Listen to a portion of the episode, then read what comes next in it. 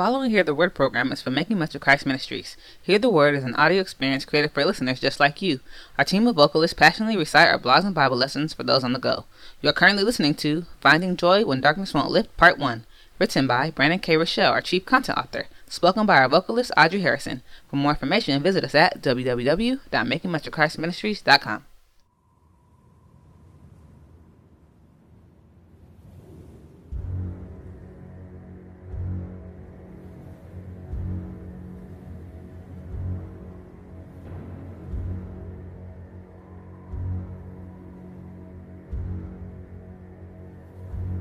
Where should I turn when the circumstances in my life threaten to overtake me? Who could possibly understand the intricacies of my soul's anguish towards this dreadful situation? When joy seems to be especially deficient in my heart, how do I find joy when the darkness won't lift?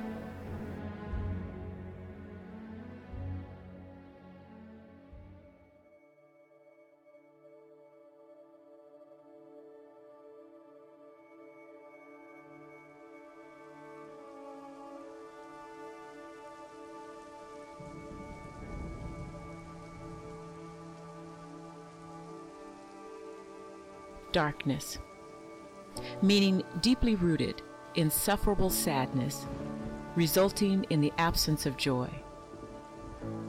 Darkness is an element of life that we all wish didn't exist. Every person, every philosophy, every religion is trying to figure out what to do with these seasons of darkness. To the tender conscience or sensitive heart, Suffering demands an explanation and is not placated with easy answers. Yet it universally comes for us all. You see, every minute of every hour, a wife wonders why her marriage crumbles despite her best attempts. Rest assured, some woman feels the weight of this darkness. Perhaps you are that woman listening to this blog. The couple who just buried their child intricately understands darkness of the heart. After all, it's incomprehensible for a parent to bury their own child.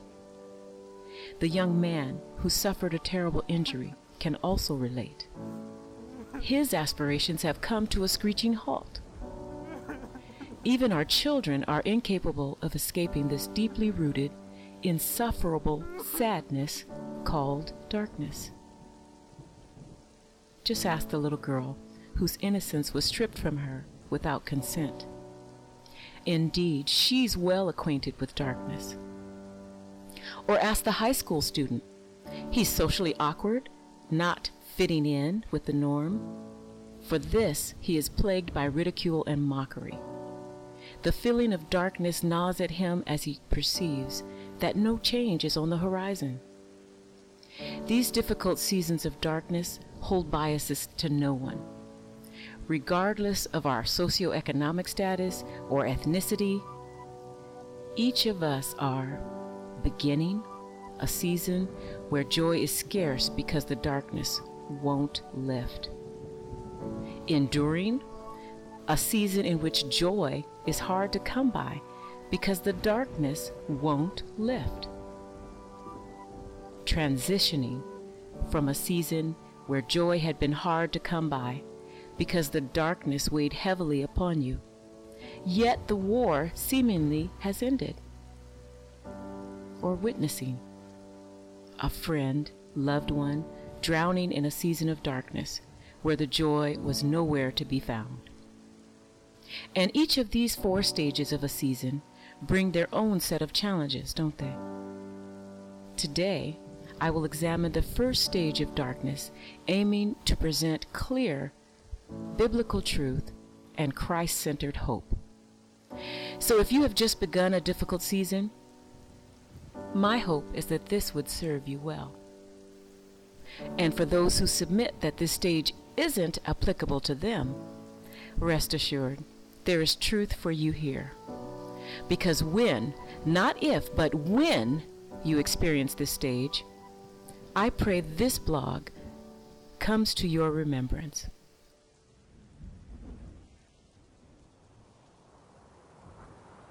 Beginning a season of darkness. It often comes unexpected.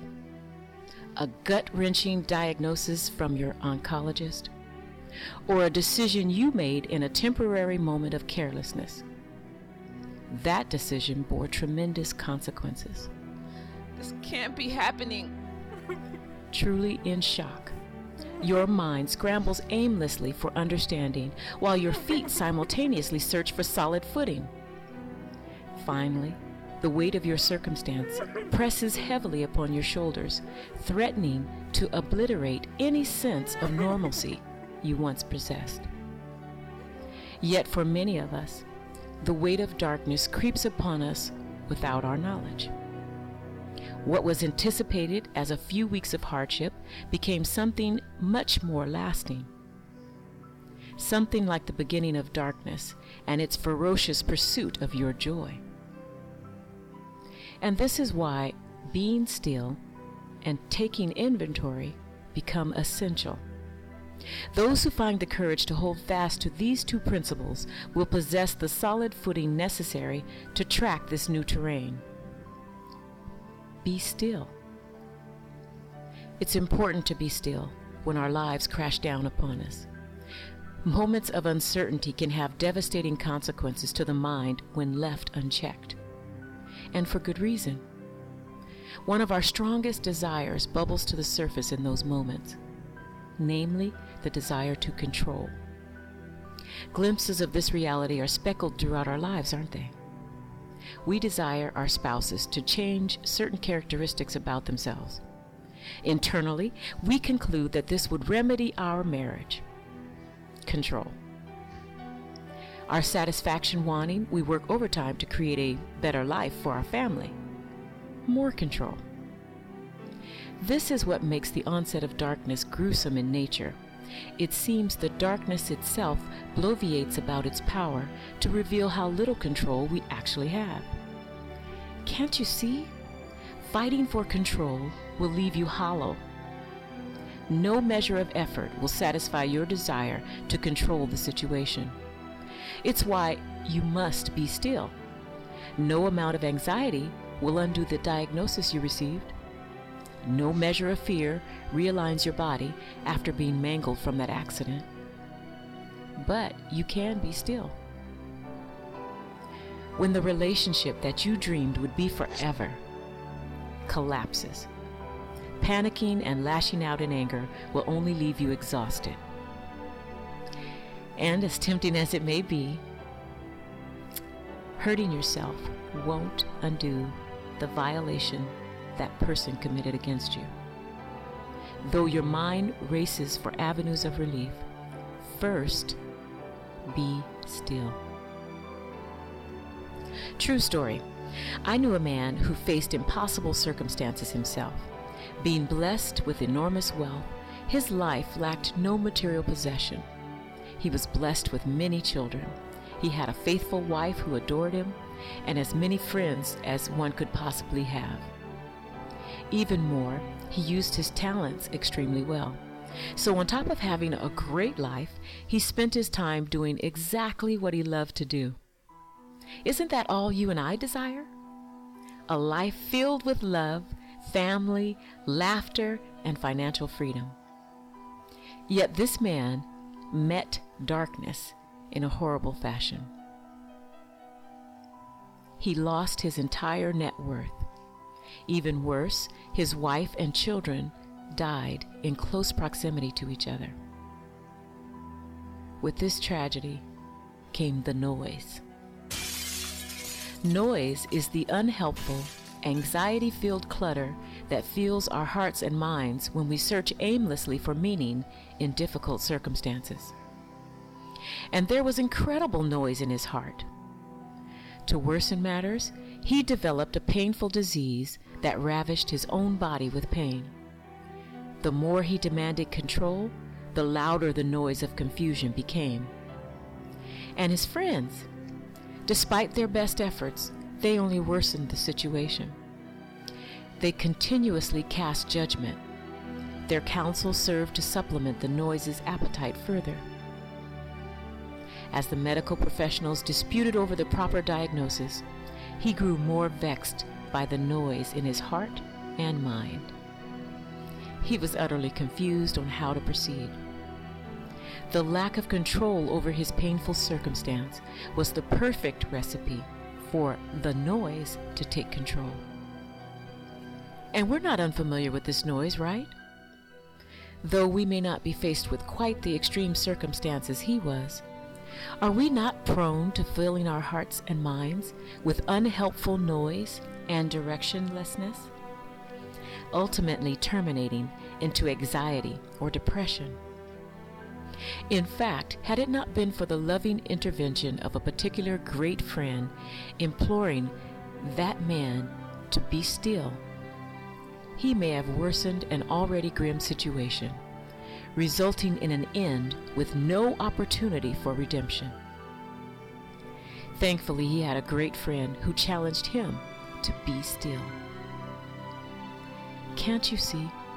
Before making any decisions on what you should do about your circumstances, you must be still.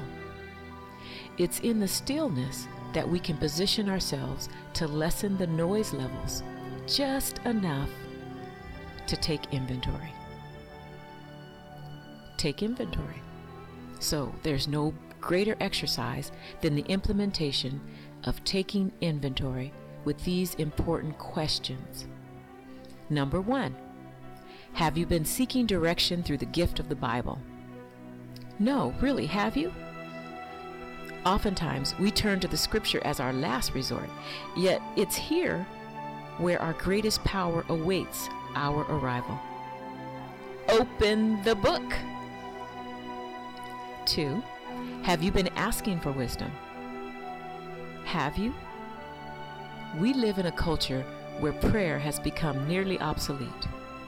As a result, we've lost our appetite to plead for wisdom.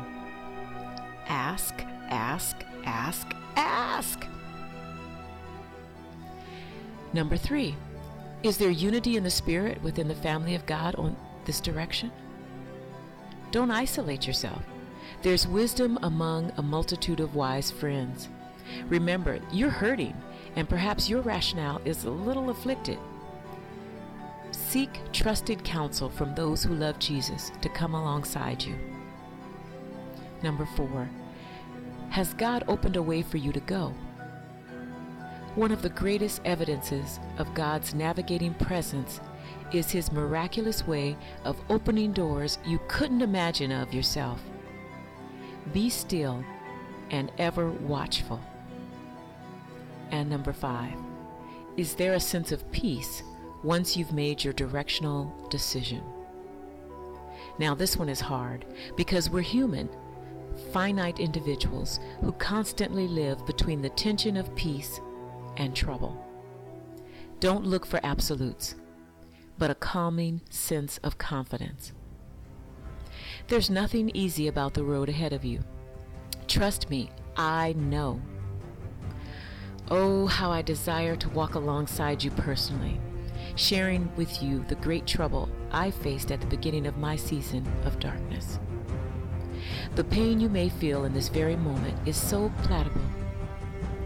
And while I acknowledge that there is often no silver bullet to heal your physical or emotional pain, if you'd be still and take inventory, if you'd place your trust fully and finally in the Jesus of the Bible, he will walk with you step by step with the ultimate promise that things will get better.